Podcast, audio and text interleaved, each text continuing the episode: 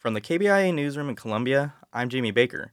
The 2023 Missouri legislative session has started its third month of work and is already moving forward on several pieces of legislation. However, as Sarah Kellogg reports, one topic that faces an uphill battle is passing any form of gun control.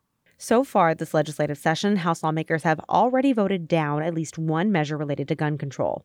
In a bipartisan vote, Republicans rejected a bill amendment that would have barred minors from possessing firearms on public property, with many saying it would violate the Second Amendment. Though passing any form of gun control faces strong opposition, Democratic Representative David Tyson Smith thinks there is a path forward. People on the Republican Party know that something needs to be done. It just has to be done the right way. And I'm not a believer in, it can't be done. It's there. It just, like I said, it takes a scalpel.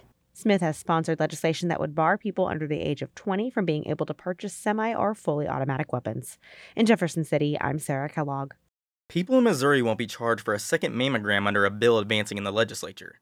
The GOP-led House voted 126 to 29 today to send the measure to the Senate.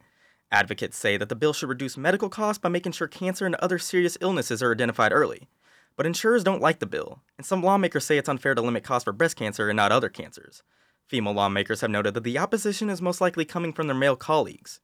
Tennessee lawmakers passed a similar bill earlier this year, and Pennsylvania and Montana lawmakers are working to pass bills this year. The measure now heads to the Senate for consideration. Child care workers from across the state traveled to Jefferson City this morning to testify in support of a bill that would eliminate sales tax on diapers. Ava Neals of Missouri News Network has more. Under current Missouri law, diapers are taxed at 4.2%, which is the same rate as luxury items like motorboats and sports cars. The new bill would make diapers tax-exempt, making Missouri the 15th state to forego the previously established tax. Susan Belgura-Angelo is the co-executive director of Happy Bottoms, Kansas City's only diaper bank. She says diapers are a necessity, not a luxury. Diaper need impacts the physical, mental, and economic well-being of children and their caregivers. The bill would also enact 3 child care tax credits for those contributing, providing, and employing in the child care sector. In Jefferson City, I'm Ava Neals.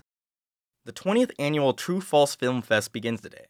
The Columbia Missourian reports this year's festival includes 33 feature films, 25 short films, and several other live events from parades to music showcases. One of them is the Jubilee, an opening night gala for pass holders that started tonight at 5 p.m. Attendees can continue to pick up passes and tickets at the True False box office at Sager Reeves Gallery throughout the festival. Tickets per film are $15. The festival continues into the weekend and ends Sunday night. I'm Jamie Baker, KBIA News, Columbia.